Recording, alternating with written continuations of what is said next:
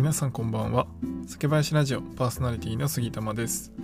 このチャンネルでは日本酒を知らない方にも日本酒をちょっと身近に感じていただけるように日本酒の選び方やエピソード日本酒の銘柄紹介などをテーマにお話しします。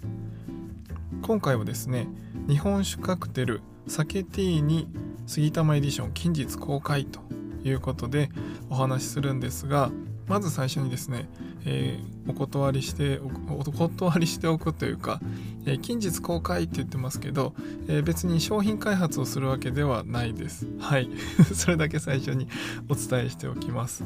でまあなぜ急にねこの話をし始めたかっていうと、え昨日のですねライブにあの皆さん来ていただいててまあそこでですね、まあ、カクテルの話が結構出てきたんですね。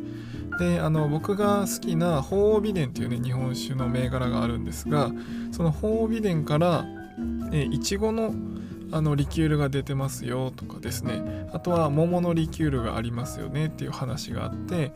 でそこからですね、えー、桃のリキュールに炭酸で割るとベリーニっていうカクテルに似て美味しいですよっていうお話をしていただきました。で、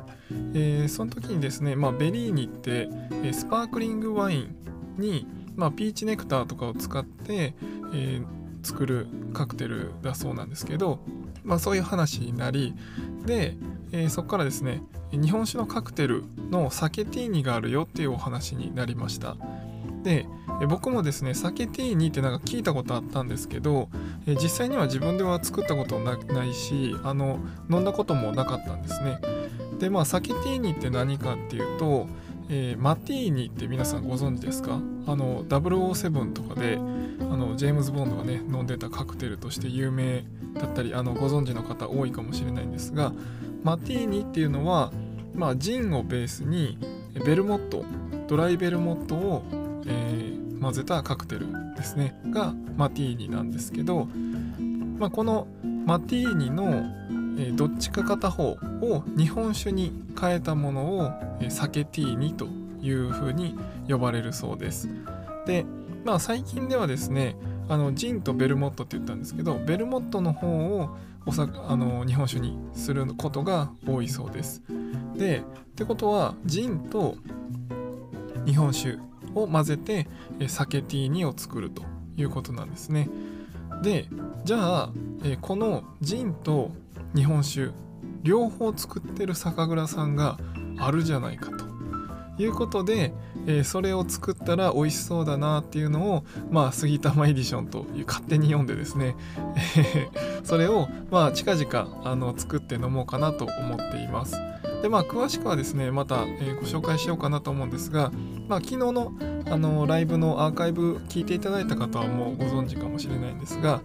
えーと、奈良県の湯町酒造さんの「風の森」っていう銘柄ですね。あの日本酒始めたばっかりなんですけどどういうのがおすすめですかって言われると、まあ、鳳美伝さっき言ってた鳳美伝かもしくは風の森。これを、えー、僕はいつもご紹介します。この風の森っていうのは本当フレッシュジューシーなタイプでめちゃくちゃ美味しいんですけど、まあ、こちらが日本酒ですね。でそれと同じ酒蔵さんが作られているキッカジンっていうクラフトジンがあるんですね。えー、あのご存知の方いるかもしれないんですけど結構ねそのボトルとかもすごいおしゃれであのいつか飲んでみたいなと思いながらまだ飲んでないんですけど、えー、それをですね、え、作られてます。ってことはその同じ湯町酒造さんの中で日本酒とジンが揃うじゃないかということで、えー、一人でね勝手に興奮しておりました。はい ということで、えー、このね風の森とキッカジンを合わせて酒ティーニを今度作ってみたいなと思ってますで風の森の中でもいろいろ銘柄数があるのでまあちょっとどれに合わせるかとかを試してみるのも面白いのかなと思ってたりまああと日本酒をねそのまあ風の森を合わせてもいいですしまあ他のやつを合わせてみてもいいのかなと思いながらちょっとねそういったえー、企画を、まあ、YouTube の方でやろうかなと思っています。ままた、あのー、出来上がったらねどういうものだったかっていうのは、えー、スタンド FM でもお話ししますし、まあ、その様子は動画で撮って YouTube で流そうかなと思ってるので是非楽しみにしていただければと思います。はい、今回はですね、まあ、珍しくカクテルのお話ということで日本酒カクテルのサケティーニのお話をしましたもしねあのバーに行かれた時に、えー、何飲もうかなって思った時、えー、よければサケティーニをね頼んでみてください。では今回は以上にしたいと思います。酒ピース。お酒のご縁で人がつながり平和な日常に楽しみを。お相手は酒林ラジオパーソナリティ杉玉がお送りしました。また次回の配信でお会いしましょう。良い夜をお過ごしください。